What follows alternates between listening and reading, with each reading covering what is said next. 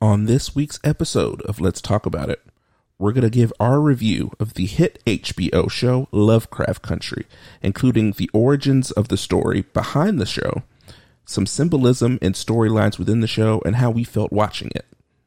And in our relationship section, we're going to talk about how to maintain relationships with, with people that you don't agree with politically. Now you're listening and you're here. Let's talk about it.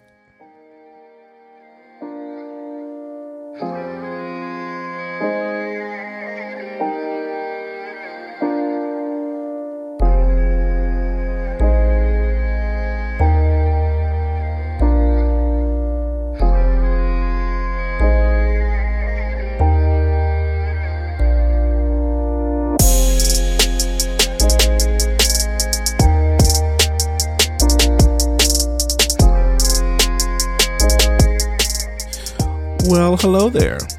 Yo. Welcome to another episode of Let's Talk About It. I'm Malcolm Morgan, And I'm Micah Morgan. and we're so excited to be back with you guys. We took a week off, We did. but we missed you guys too much to stay away for too long. Indeed. So, my love, how are you doing today? I feel like I should say something different. You should be more prepared for this. I'm alive. That I'm grateful for that. evidenced by your voice on the microphone. Yes. Yeah. I mean, yeah, you know? Yep. How are you? I, I'm, I don't know now. I'm a little concerned about my existence. No, you should be fine. Know. so if you're listening to this, um, you are probably voting, just came for voting, and hopefully planning to vote. I mean, it'd be kind of cool if you were listening to this while waiting in the line to vote. That would be really cool. That would make us a part of your voting experience. It's true. So we hope, no matter how you're enjoying this podcast, whether it's on Tuesday, Wednesday, Thursday, Friday, Saturday or Sunday. uh, even a month from now, these episodes are timeless. They're yeah, they're timeless. However and whenever you come, we're glad you're whenever. Here. So, yeah. Check in with us. Uh, the tone of our next episode will let us know what happened at the, during the election. There will be some kind of evidence in our tone for sure. Oh man, so, let's talk about this show that is sweeping the Twitter sphere, or swept. swept the Twitter sphere. It's still, By this point. there's people that are still watching it. It's true. Um, we might go back and rewatch it. I want to, yes. Yeah, So, worth Lo- it. Lovecraft Country. Um, I think I don't know when I saw the trailer for this, but when I saw the trailer for it, I was pretty much all in at that point. Yeah, it was a while ago. Yeah. and I think we were both. I mean, that's usually how watching TV happens for the both of us. We're both sitting there, and we just looked at each other and we were like, "Uh, yes." Obviously, So it didn't take much. Mm-hmm. I mean, our our tastes tend to gravitate toward the sci-fi region, you know, action, and then of course it was pretty much an all people of color cast. Mm-hmm. So yeah, we were in for several reasons. And then we saw Jordan Peele was attached, who obviously we're a fan of. J.J. Abrams was attached, who I know that we're a fan of. I don't know if Micah fully understands how much of a fan of J.J. Abrams she is. Yeah, Uh, mostly because I don't really remember names of people. He did Cloverfield, who are famous. Yes, I really liked the Clover. Cloverfield movies. and then he also did the latest Star Trek trilogy. Hmm. Or did they do three? Yeah, I guess they did three. And then the latest Star Wars trilogy he did as well. Oh, I didn't know that. He um he directed two of them. I think he was producer for all three. Um, and then Misha Green. We didn't get a chance to watch Underground, which was kind of her like breakout. Oh, I didn't Show. know that either. Yeah, Wow. um, I need to know more things. yeah. But I heard really good things about about that show. Just never. We don't watch things when they're on television. And so if they're not streaming somewhere, Yeah, we're bingers. yeah. So I, I don't know when any of our favorite shows, other than like this one, I think Sunday night uh, HBO shows are like our go to to watch when they're on. But for the most part, we just watch things whenever they're streamable. Yeah. I think that might be my fault though, because I I will have pretty visceral reactions to things that I can't, that I can't binge. I don't know if it's your fault. I mean, we just don't like. We don't. We don't have time. Well, yeah, we're not necessarily sitting there like on the TV looking for something to watch. Like Indeed. when we watch something, it's because we have been thinking about it or saved it, have been waiting to Mm-hmm. watch it, or it's a new season of a show that we've been watching. not not that our our uh, let's talk about it family needed the whole rundown of I know this is ri- this is riveting content. why we watch things. riveting content. But if you're still listening, thank you. so yeah, Lovecraft Country.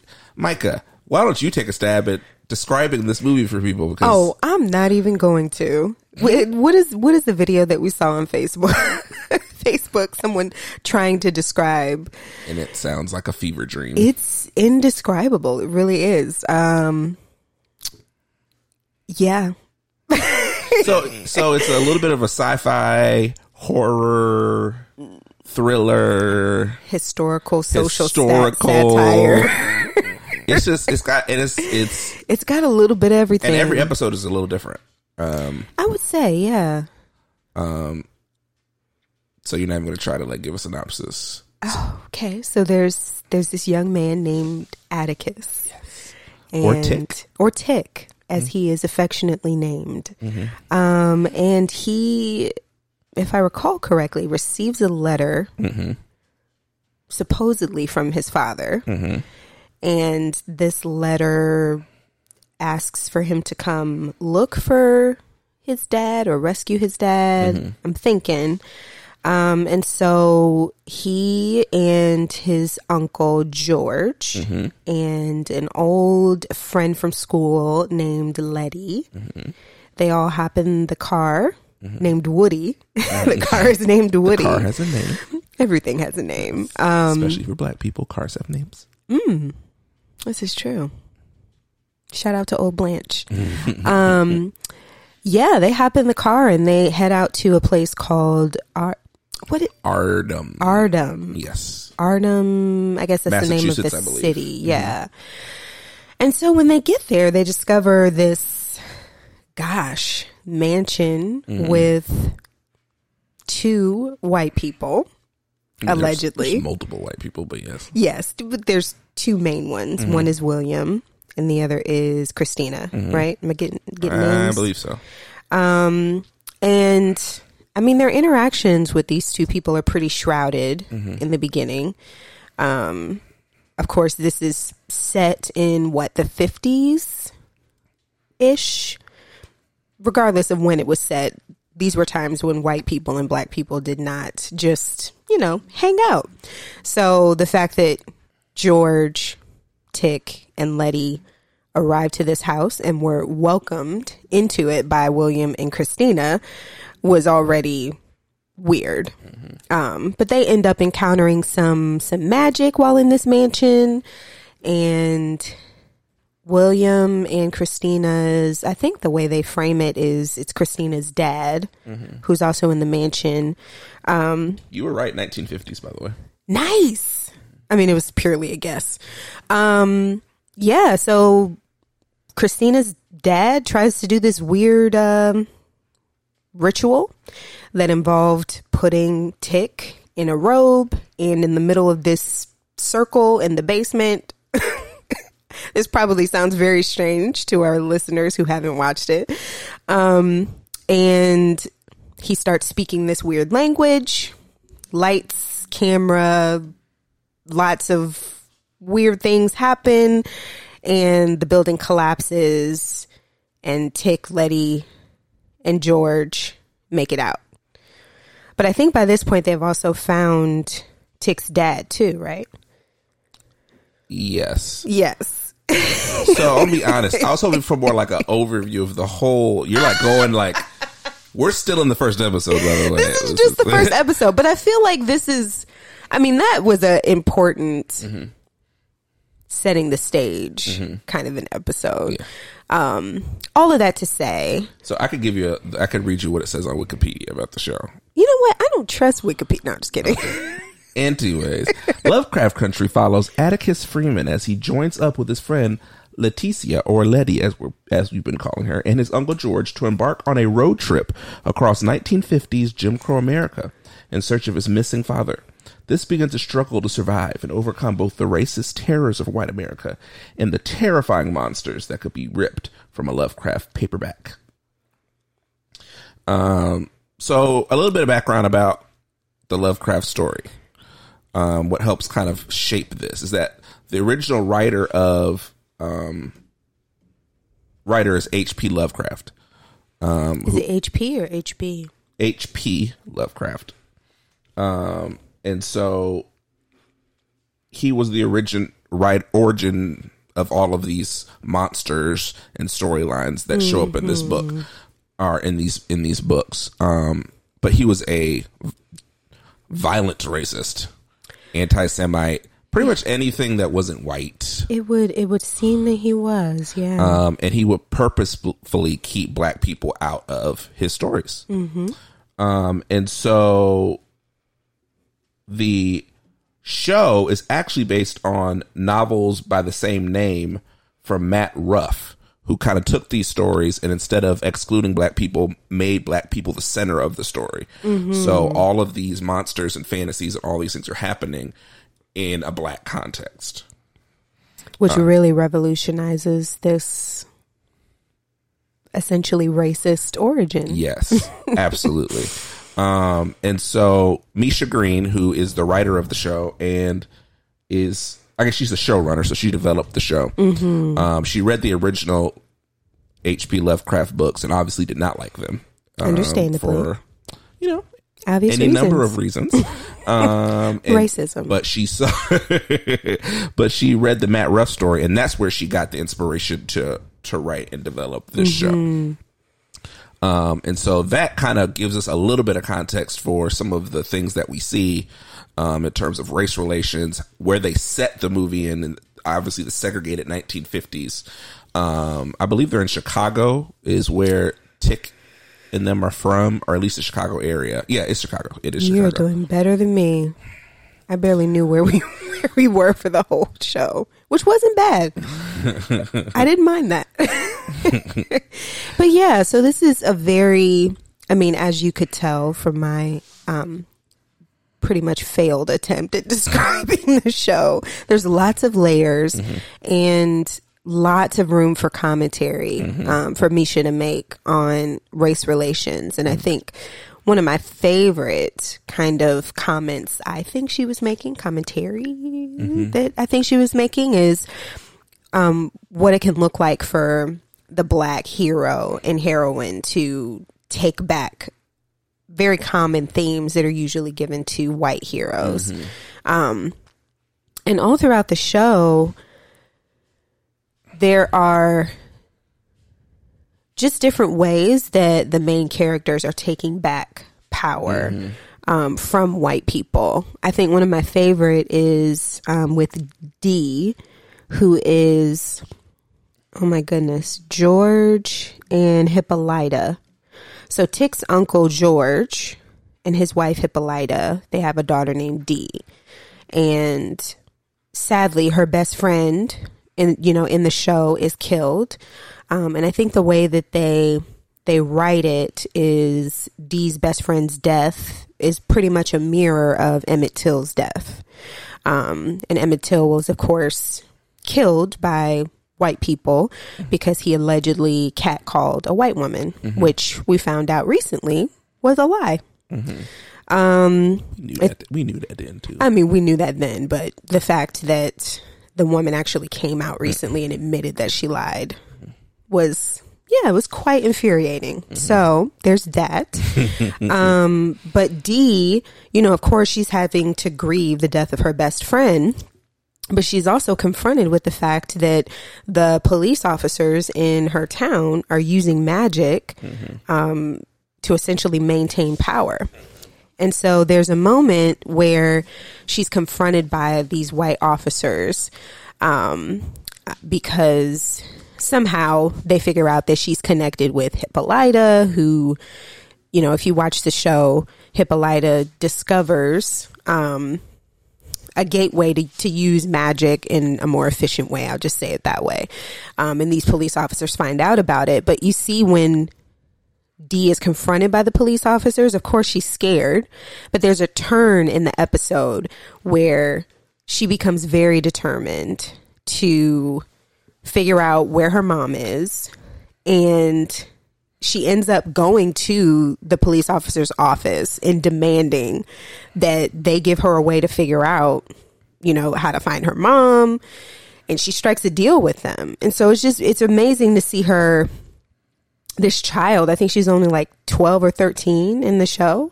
Um, this beautiful black girl just come into her own and, and really walk in power and strength in the face of these white officers who were not only abusing their own human power, but we're also abusing magic on top of that. So that's just like one very like small sliver of the ways that Misha is kind of turning these power differentials and power dynamics on their head um, in really dramatic ways.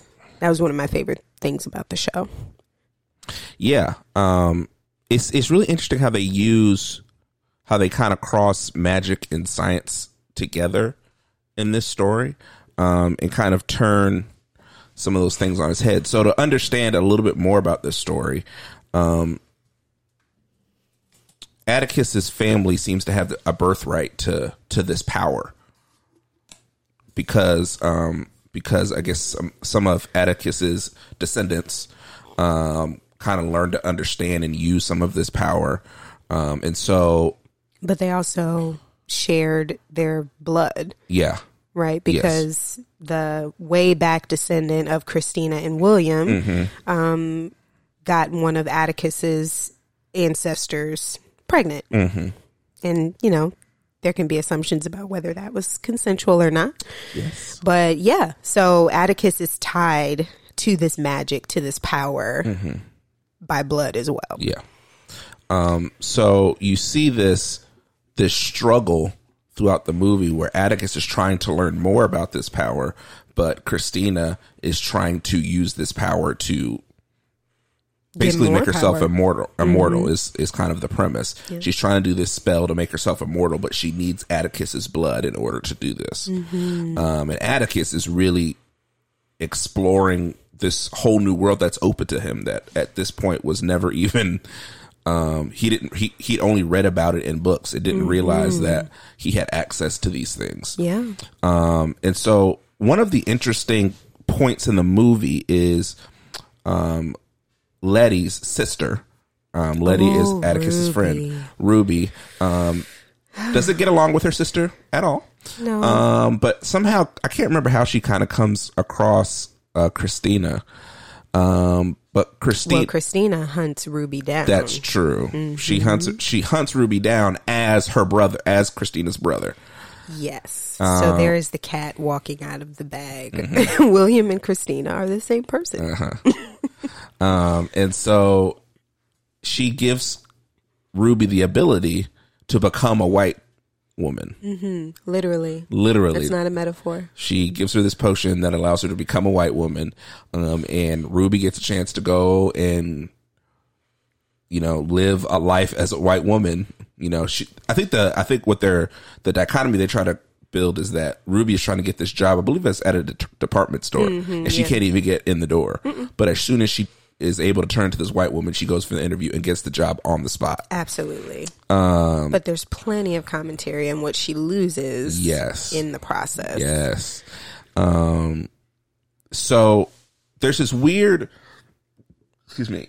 Christina tries to make it seem like she's giving her this power for, For altruistic reasons. right? But we knew better. Right.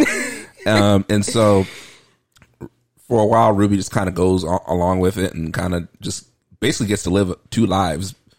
And I think what was respectable about Ruby at 1st but Mm-hmm. I think it began to make many of us angry, was Ruby was honest about why she was going along with Christina's Mm-hmm. assumed altruism and it was it was to get what she wanted, Mm-hmm. which was, you know, this job um at the department store. Mm-hmm.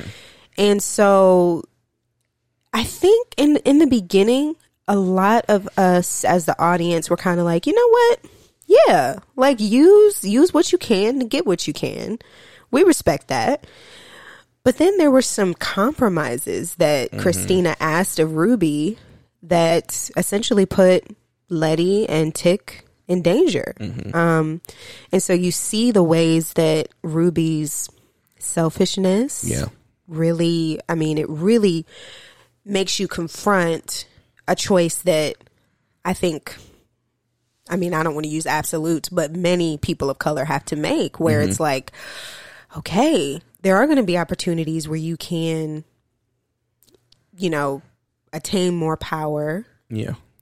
but a lot of that ends up being at the risk of, or, you know, I'm my brain isn't grabbing phrases right now, but in lieu of or in the place of relationships with, you know, other people of color, mm-hmm. your family, your friends, mm-hmm. and you see Ruby making these compromises, and they as the as the storyline progresses, you're looking at her like, girl, you just going you just gonna let Letty and, and Tick just be out here so that you can have access to this power that Christine is giving you. Mm-hmm. Um, so it was a very like uncomfortable tension that Misha confronted us with in Ruby's character.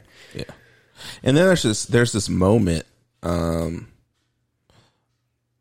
trying to tell the story without telling everything is hard. Uh but there's this moment where um after she's gone in and kind of gotten a little bit of revenge against a white man who was uh A little bit A of little bit of- revenge. yes. Is that how we're well, phrasing how it? else do you want you want me to go into detail and describe what happened? It was a lot of Yeah. bit of revenge. um, she has this moment where she's trying to connect with, Christina, and she's like, "Look, I just want you to like understand where I'm coming from. And I want underst- you to feel. I want you to feel." And Christina basically is like, "No, I, I don't. I don't. I don't feel." I think she like blatantly says, "I don't care," yeah, basically. I mean, in and this is during Dee's best friend's funeral. Uh-huh. You know, which, as I mentioned before, yes, this was yes the Emmett Till. yeah, the Emmett, Emmett Till esque where funeral. everyone is just raw from all Everyone. of this. Yeah, And so there's a moment too where, I mean, yeah, I think all of us were joining in with Ruby as she's confronting Christina and asking for Christina to have some empathy. But then some of us kind of step back like, well, why are you even at Christina's house in the first Right. place? You know? So there was really this, this, uh, yeah, just this tension, this, um, this pulling of allegiances Mm-hmm. for Ruby that she's just constantly being torn between. Um, and it it got kind of hard to watch. yeah. I think I think what that that moment is of one is one of several moments. Uh, so there's a scene early in the movie when um, Atticus, his uncle, and Letty are trying to get to Ardham, and they're driving through a sundown town. And so, if you don't know what a sundown town is, it is basically any town or county where white people decided we better not see black people out here, and if we do, we're going to kill you. Essentially, After the sun goes after down. the sun goes down. So they're trying And to it was a real thing too. We're not making this up. Yes. So they're trying to get through this county. The cops are on their tail. Uh, no, no, no, no. Back up. They actually are leaving a town because they tried to eat at a restaurant, um, and and it was a all white establishment. They did not know that, and so the town basically was like, "Oh, we about to kill these black folks," um, and so they're trying to escape. And so in a separate car that as they're trying to leave, Christina kind of pulls in between them and the other car, stops the people from getting them. Um, the other cars crash. Christina saves them. Um, but once again, this is not for altruistic reasons. Christina has ulterior motives. She knows who Atticus is. She knows that she needs his blood to do the ritual to make her, uh, make her immortal. She also knows that that Ruby is Letty's sister, and at some point, it's going to become. It's gonna. She's gonna become useful to her. Um, so this, I think, something that they brought up with these storylines is white allyship, in that can white allyship exist beyond white motives? Or white consumerism. Yeah, yeah. Like Christina was helping Atticus, was helping Ruby, but only as it served her own purpose. And when it stopped serving her purpose, it was not useful for her to help them anymore. Like when it came down to feel for Ruby and to like really emote with her, Mm-hmm. she couldn't even do it. When it came down to Atticus trying to learn more about this power and use this power to protect his family, she wasn't willing to do that because that means that she couldn't be immortal. Yeah. Um, and so I think that's a, a, a struggle that people of color have, mm-hmm. particularly in our country, is because we want white allies. And even at times where it seems like they're on our side, there's a certain point where they just can't fully. Because it, if you really want to give up, if you if we really believe that white supremacy is is so prevalent and that it is the problem, then it does it it requires you to give up something. Indeed. And so, are you going to be willing to give up that something? And I think Misha in this story is saying, saying that no. No. no. And I don't know if you're purposefully using the word can't that that these in in the storyline that the white allies like Christina weren't able to. I think I would say that the the message Misha was sending is that they just weren't weren't willing to. Like it wasn't about ability. Christina very much had the ability to share her power Absolutely. but she chose not to because like you said it didn't serve her um but i think something that you brought up in our conversations as we were processing is even alongside of that subplot this subplot of white allyship kind of running shallow um you noticed that there was this constant trauma bonding Yeah. that Yeah. the cast, you know, the characters were doing. Mm-hmm. And gosh, I mean, we could have a whole episode of how people of color in America have learned how to Mm-hmm. bond over our trauma. But you would see constantly throughout the show after moments of near death Or before moments. or or right before. Yep, Mm-hmm. you would see these characters. You know, Letty, Atticus, um, George. You know, sharing intimate moments together, or you know, laughing together, or mm-hmm. just bonding or reminiscing, and it's like, wow. Mm-hmm. And you see how their relationships just got stronger and stronger and stronger throughout this show because they mm-hmm. learned, like, look, it's us against them. We only have each other yeah. Let's stick together. Like this, you you're all I got, you know. And it's it's just really beautiful to see the ways that Misha pulled that out Yeah. and juxtaposed it with this very um self-absorbed, con- consumeristic behavior from Christina. Um, and Christina, you know, you see her pretty much acting alone mm-hmm. in the entire show. So it's also a very interesting contrast as well. You see this woman who wants to, you know, get and acquire all of this power, but she's not sharing it with anyone Sacrifices her own brother. sacrifices her own brother. Mm-hmm. And she's being outwitted, outsmarted by these beautiful black people who have learned how to stick together. That mm-hmm. we're going to share power, we're going to share knowledge with one another, and they ultimately win. So I think Misha's saying something there too, you know? Yeah. Um, one more thing before we. They spent a lot of time talking about, not talking about, but going through each character's history. Um, and I had a really hard time like articulating this when we talked about this before we did the podcast, but it seems like everybody just really had a very, especially the black characters, had a very complicated history. It wasn't straightforward. Um, you know, Atticus's uncle dad um, had um, a complicated history. Letty, we learn a lot about her past. Um, a lot Attic- of emotional abuse for Letty yeah, um, and and um, and Tick.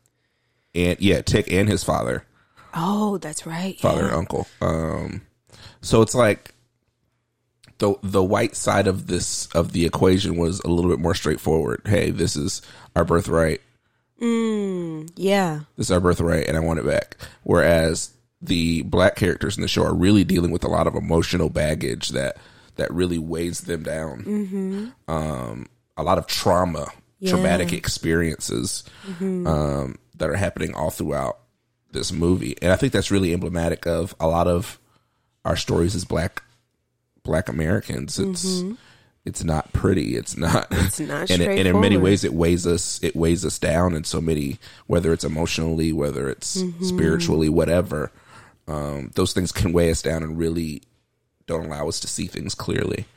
Um, I think you know we saw like with Atticus, it was almost like you saw like a few different versions of him. Like he was in the in the beginning of the movie, he's very like he seems very astute and like calm mm-hmm. and learned and educated. But then you mm-hmm. see this like really reactive, emotional, almost angry Yeah. version of him that But- like, that closes off. It wasn't until he reconnected with his dad that we saw that part of him. Yeah, And so, that trauma. Mm-hmm. yeah. And I wonder, I mean, as I'm as I'm hearing you think out loud about this, I'm wondering if Misha is is you know, or the writing team, you know, um if they're just presenting like finally the complexity of black lives.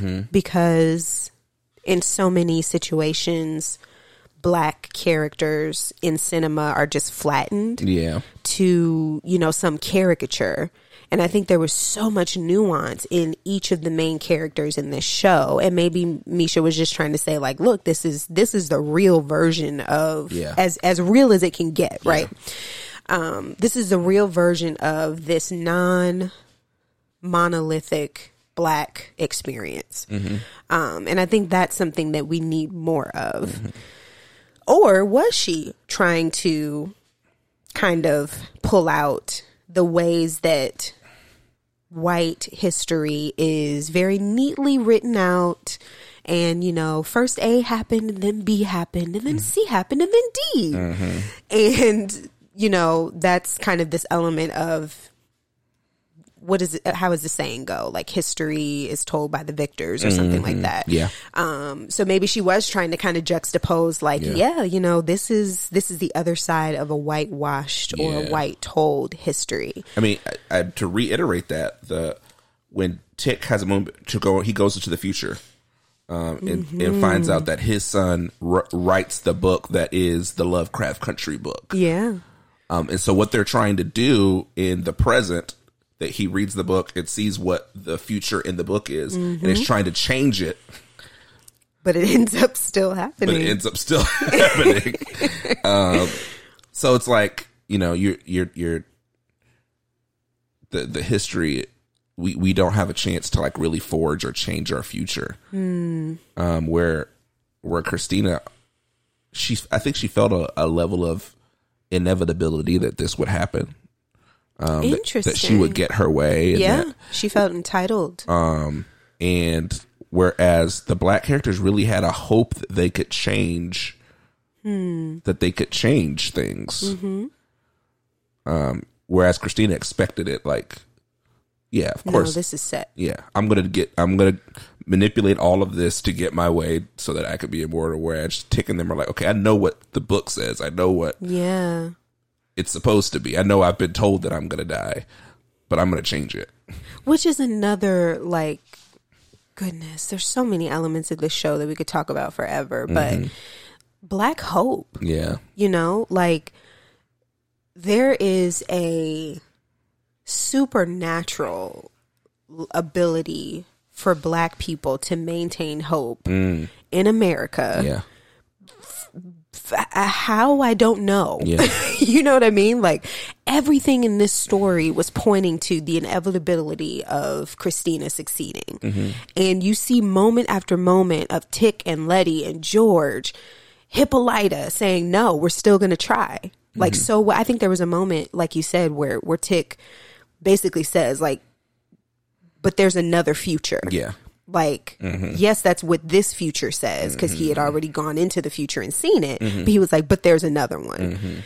And i like for me for someone who has to practice hope Yeah. i don't naturally like come by hope. That was just really beautiful for me to see in this story.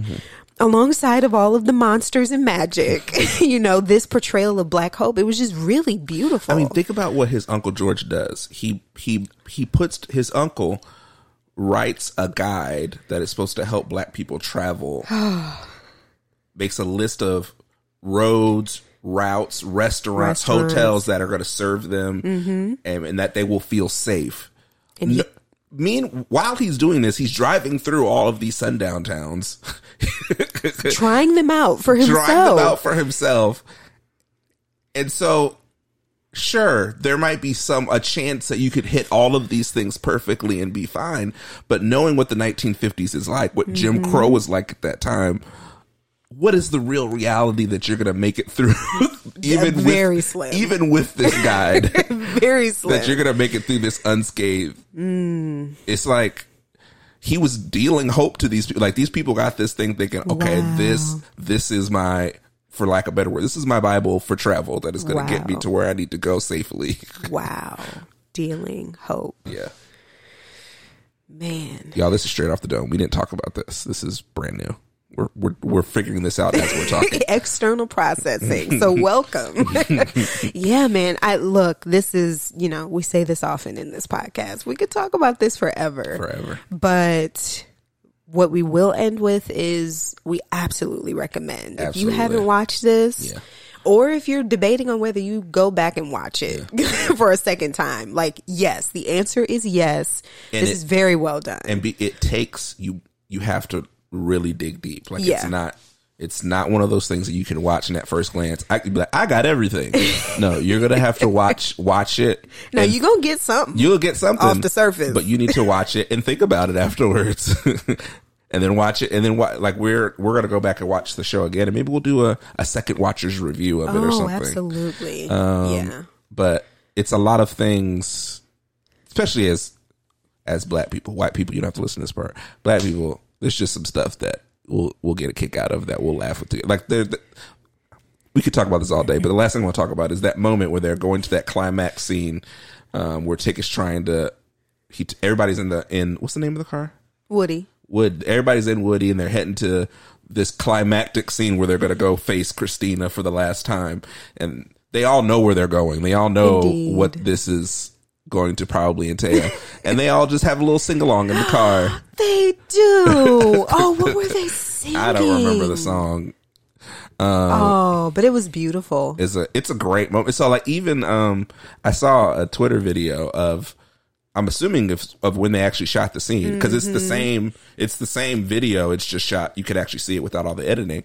But like Michael K. Williams, who played um who played Tick's da- uncle dad, um doesn't know the words to the song.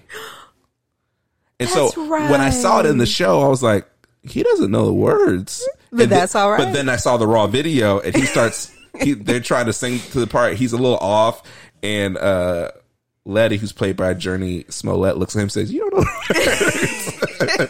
but it's this moment where they're just all like, it, you, it's just like the purest joy, Joy. and fun that they're having. And as a black person, like I completely understand Black that. Joy is the best. So, um, yeah. So we would love to hear your thoughts on Lovecraft Country. Um, if you have watched it, if you've watched some of it, if you stopped watching it, we still love to hear about it. So use the hashtag at talk about, not at, good gracious. hashtag talk About about, it pod. pod. Talk about it, P O D, um, and let us know what you thought of the show. Did you learn something from this podcast that you didn't know before? We'd love to just hear anything you have to say about the show. Love to hear it all. So, hmm. Here we arrive at the second part second of our podcast. short segment.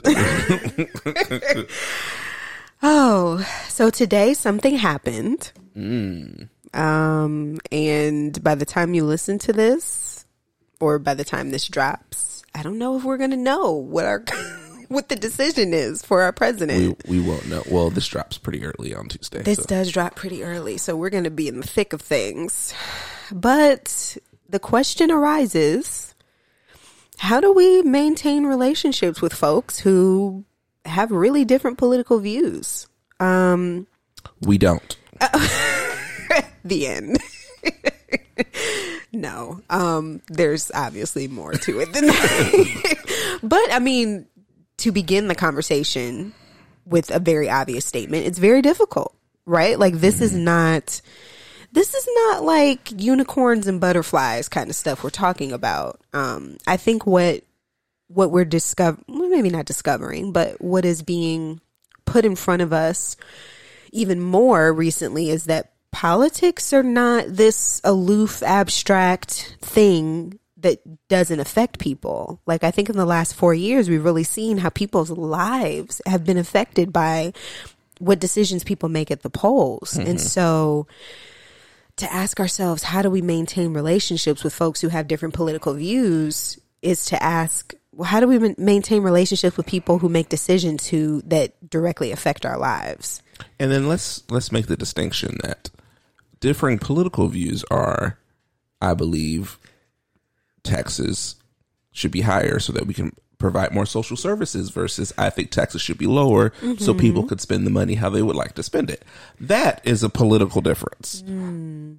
Um, a political difference is not whether or not a person of a certain race should have rights or be in this country at all. But see, that's what's interesting is the conversation for for us, for black people, like we I think it's very it's easier for people who are marginalized and oppressed systemically in this country to see how that is I'm having trouble saying having trouble putting this into words.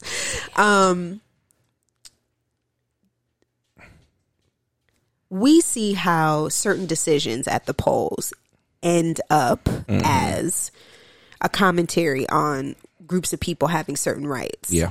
But the way it ends up being discussed across the aisle is with these other terms that just get assigned to it. They're like, mm-hmm. no, it's not about, you know, certain groups of people not having rights. It's just about what I think about such and such. Mm-hmm. And so it becomes this kind of gaslighting, crazy making mm-hmm. where you have people of color, you know, the LGBTQ community, you know, native people, they're all looking at like other people like, whoa, no, like this, you're in the decisions that you're making are grouping us into disenfranchised groups. Mm-hmm. Like, and it, it seems so obvious to us, but you have people kind of assigning different language to it. And I mm-hmm. think that, as you might be sensing right now, is one of the most infuriating things about it. Um, is that language is being weaponized mm-hmm. Against people so that people are calling things one thing and it's it's just not that simple. Give us an example. I'm you I'm trying to avoid that because I don't want to, you know. You don't want to what? This is our platform. It We is our talk about what we platform, isn't it? They can't kick us off our own platform. But we started this is such a new relationship with our listeners. Look, I have the audio. It's our audio. I can do what I want with it. Oh goodness. Okay. Well, why not just go straight for the moneymaker, right? Abortion. Mm-hmm. On one side of the aisle, the conversation is presented as we need to protect babies, right? We need to protect life. But on the other side of the aisle, you have women saying, first off, the conversation can't be reduced to women go out and have frivolous sex and then mm-hmm. they don't want to have children and so they abort babies. Mm-hmm. I think at like I've I've heard so many women eloquently explain that it is dehumanizing to reduce the conversation to that and Yeah. it's been reduced to that habitually and purposefully for so long. Mm-hmm. But then secondly, you have this this conversation being presented as a pro life mm-hmm. conversation and women are trying to just like nuance the conversation and just say mm-hmm. like look this is not an easy decision. Yep. this is not something i just wake up in the morning and i you know i just oh yeah i would love to do this today. Mm-hmm. All i'm asking is that you allow me to make the decision. And for me like to just be able to allow the nuance to remain in the mm-hmm. conversation, like I think that's a reasonable request. Yeah. But you have so many people who politically want to reduce it out of convenience mm-hmm. because it's easier to sell. It's easier to put in a commercial and it's Yeah. easier to dangle in front of the faces of certain groups of people so that you can galvanize them and get them emotional and send them to the polls. Mm-hmm. And so I think that's one example of how these conversations get flattened and Yeah. language gets parsed out purposefully so that you can like get a certain emotional reaction and you have people on the other side of the aisle like whoa whoa whoa whoa like it's not that simple Yeah. all i'm asking is for you to keep the gray and keep the nuance in the conversation Yeah. and people are refusing to do that I mean, I think what frustrates me sometimes about this conversation, and uh, usually around election time, around this time, I see a lot of my some of my friends and followers, particularly ones I went to college with, talking about, well, we just all need to just be able to accept differences of opinion. oh my And as a black man, I think that's complete BS because some people's opinion is that I don't belong here and that I'm less than. Exactly. And so I can't accept that. But but That's- the thing is, that's it's not acceptable. It's not acceptable because like those opinions have weight. Mm-hmm. Like I think, I wonder, I wonder if people forget that those opinions end up influencing votes And policy. and policy, and Mm-hmm. those policies dictate what rights and opportunities people have. Mm-hmm. But the conversation keeps being shared like, oh no, It's like what you an think, opinion. Mm-hmm. what you think doesn't affect people. Your opinions don't affect people. And I think that's what that's another thing that's making relationships across political lines Mm-hmm. difficult because we're not accepting that our thoughts and beliefs actually do have influence on our lives. Mm, yeah. And I think it wasn't until the last four years that I really started to grapple with that. I think, you know, I had been voting for a few years before then. And I went to the polls and I was like, yeah, I believe this. I believe that. I'm going to select this box and I'm going to select that box. But now the gravity, Yeah. You know, the gravity is in our faces. And when I step into the polls, I'm like, whoa, I'm thinking of people as I'm. I'm, I'm picturing faces. I'm, I'm picturing faces of people who I don't necessarily share an experience with. Mm-hmm. I'm thinking of, you know, I don't have, we don't have children yet. So it's mm-hmm. like, I'm thinking of children. I'm thinking of, you know, our more seasoned, you know, older citizens, right? Mm-hmm. I'm thinking of the LGBTQ population. I'm think, you know, I just worry that we're only thinking of ourselves Yeah. as we step into the polls. And I think voting is an opportunity to not just vote for ourselves, but for people who maybe don't have as much of an opportunity to speak for themselves mm-hmm. Or don't have don't have the influence. or don't have the influence. Yeah. Mm-hmm. So to pull it back in and, and kind of wrap up this this topic, we've kind of talked about how a it's po- polar it's very polarizing Very polarizing. and points of view can vary, but there's also a line. Mm-hmm. At some point, there's a line. So, but how do you maintain relationships with people, and and when do you decide not to maintain a relationship with somebody? Yikes. Um, and I think, uh, that's a that's a tough thing. I mean, I I have some people in my relationship circle who believe some I believe very scary, what some people would describe as political things. Um, and so that definitely changes how I engage with them.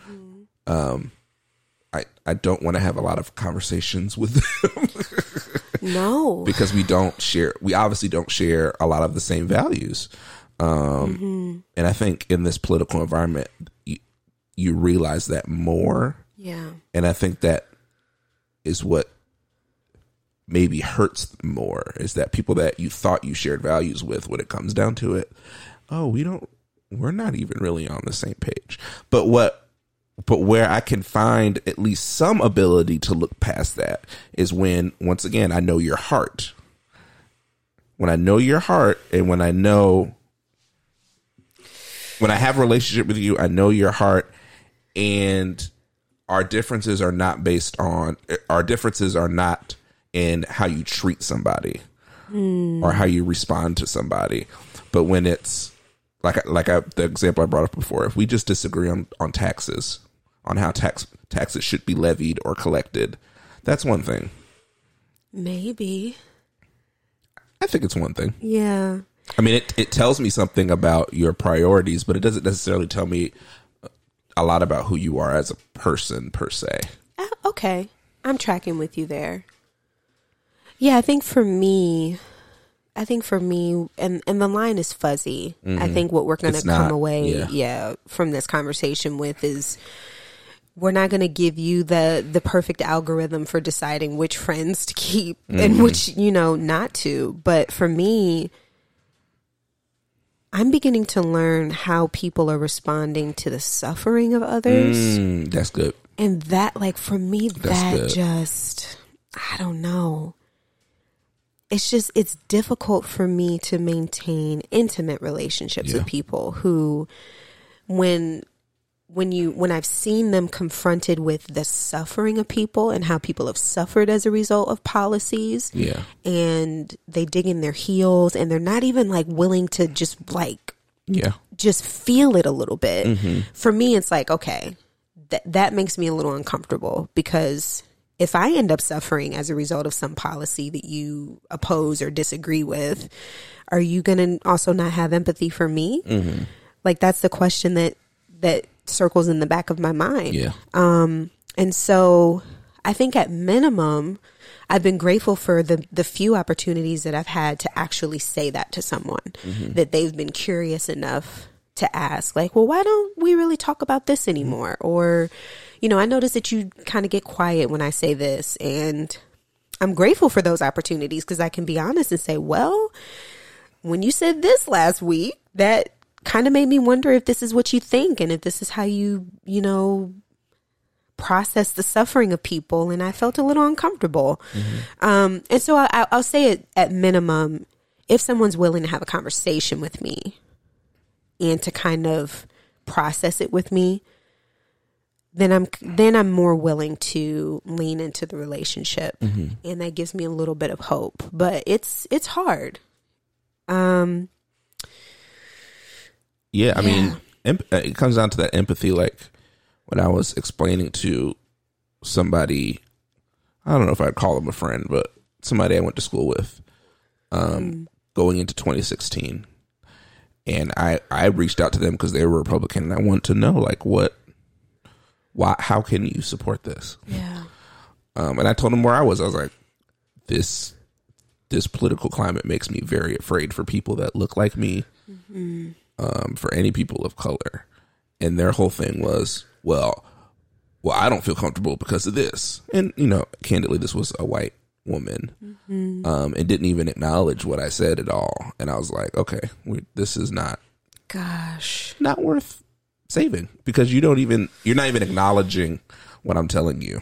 Like yeah, a, a turning point for me in dealing with or having a relationship with people that identify identify as LGBTQ plus was when they explained to me their experiences and instead of me either telling them back what their experiences are disregarding it and saying this is what their experience is mm-hmm. actually listening to them yeah, and taking in what they say their experience is. Because I can't I wouldn't want somebody to dict- dictate to me right, my experience right, so what what helped me to get into a better place of understanding and love is to be able to look at that and say, okay, first of all, I'm not going to discount what you what what happened to you Right. or, or how you experience sexuality. Um, but understanding where you are and trying to meet you there. yeah, and to at least say, like, I believe you. Yeah. And I think And that there's power in and just like saying that Yeah. and living that. Yeah. Like and not just saying it to just be dismissive, Mm-hmm. but to really like, okay, like this person has told me what life is like for them Mm-hmm. and I believe you. And I think that's what's kind of difficult about these cross political conversations is people are just outright saying, I don't believe you. Mm-hmm. That like you and millions of other people are just lying or about we do the whole suffering Olympics where you're well you're I've had it worse than that. Yeah. oh you did oh well i did this happened to me it's like well that's not what why are we doing that so so here here's what I will say though as I'm as I'm listening to you think out loud I feel you know, I don't like the phrase devil's advocate. Um, I'm feeling the opposal, uh, the opposing counsel on the other side say, well, what, what about the suffering that, that people on the other side of the aisle are bringing up, right? Because you mentioned that in this conversation, um, with that acquaintance that you had that that she brought up well you know this is this is my experience. This is how i suffer. And so i think a that's that's a tough question and i'm having to confront myself right now because i feel myself getting defensive with myself but i think what we're beginning to call more attention to in this like within the last 4 or 5 years is that yes there there is suffering on both sides but there's also an accumulation of power and influence mm-hmm. um accumulation of wealth and political like influence systemically systemically. Systemically? Hmm. If only there was a term. If only there was a term. Or a theory that would help us. But we're not going to go there. Oh, we are? No. Because, first off, that would lengthen this episode quite a bit. but yes, I mean, if you're listening, you get where we're going here, mm-hmm. right? There's there's a there's a larger story, mm-hmm. and there is a history that we can't ignore. Mm-hmm. Like our country didn't just pop up in 2016. There are things that we've left undone and unsolved that are still affecting people today. Mm-hmm. And that is the narrative that we're trying to get people to finally like just accept it. Mm-hmm. Like there there are whole other countries that have been willing to put up monuments mm-hmm. and set aside observances, whole days Set where they say dollars. dollars. where they say, you know what, we messed up and we're trying to fix it. And for some reason, America just, I don't know, we just chose not to do that. we're past that, Micah. Oh, yes, we're moving forward. My bad. America. Yeah. Everything's great. So that's the other part of this conversation is that people are trying to maintain cross political relationships and it's more difficult because our history mm-hmm. is being ignored in that process unacknowledged yeah i mean pretty much i mean you could apply that to any relationship. Un mm. unresolved uh unresolved i don't know what the word i'm looking for. Histories. Or unresolved tension or unresolved conflict. Mm. in any relationship will just eventually eat away at the relationship. Yeah it's gonna come back up. Um if if you have a problem like we experience it, if we have mm-hmm. something that's not right between us, if we don't address it, it's gonna it doesn't go away. It does. We can try to avoid it and roll off of it and go underneath it and act like it's not Assign standing there. terms to but, to it. but one day I'm gonna blow up or you're gonna blow up and then yeah. it's gonna hit us in the face. Yeah. Um, and so that's the thing with America. I think we've it, it, this is one of the many times it blew up in our face over the last few years. Yeah. And so it's put a lot of people in situations where you have to decide, you know. You have to really be careful about the people you put around you. Um, and the people that you allow into your relationship circle. Yeah. Um, and some relationships are unsalvageable. Sadly. Um, in some relationships you you figure out how to navigate it but understanding is an important aspect of that if there's no understanding if there's no empathy if there's no reach and if uh, there's no belief and no belief yeah. yeah where where both sides are willing to say you know what i believe you when you say this is how it affects you but we're going to set this boundary and maybe we don't talk about this or maybe we don't talk about that but you can't even set that boundary without mm-hmm believing one another. Right. So my hope is that as people are trying to answer this question for themselves, you know, mm-hmm. That there's at least opportunities for real real mm-hmm. conversation. Yeah. I think what what's hard to see is that there are these like layers of awkwardness where people are just kind of dancing around it, being passive aggressive, not really talking about mm-hmm. it. My hope is that people are able to at least say, yeah. you know what, yeah, I am uncomfortable with what you believe because it has real consequences. Um, so maybe that's the best we can give you guys. I'm sorry, find, y'all. Find your boundary. Find your boundary. Find your boundary, and try to try to fill your circle with people that that understand and love you and have empathy for your experience, even yeah. if they don't fully agree with you politically. Yeah. That's what it comes down to. Well said. I tried. I tried. I stumbled through most of this podcast, so I thought I ended Oh, strong. if you were stumbling, I was careening down flights of stairs. So, Micah, let's talk about what did we learn today? What, did we talk about? learn? Well, we spent some time exploring the nuances and the beauty of Lovecraft Country. Yep. And we hope that we didn't scare y'all away with particularly my weird explanation at the beginning. Um, that all came down to yes, please go watch it, go rewatch it. Do it. Um, and we ended today with a complicated conversation about how to have relationships with people who have very different political views from us. And so, as we always say, we don't want this conversation to end here. So head over to Twitter, use the hashtag, hashtag talk about it pod, or you can at me on Twitter at spoken worship or Me at Malcolm M Music. That's Malcolm M Music. lots of M's. Yes.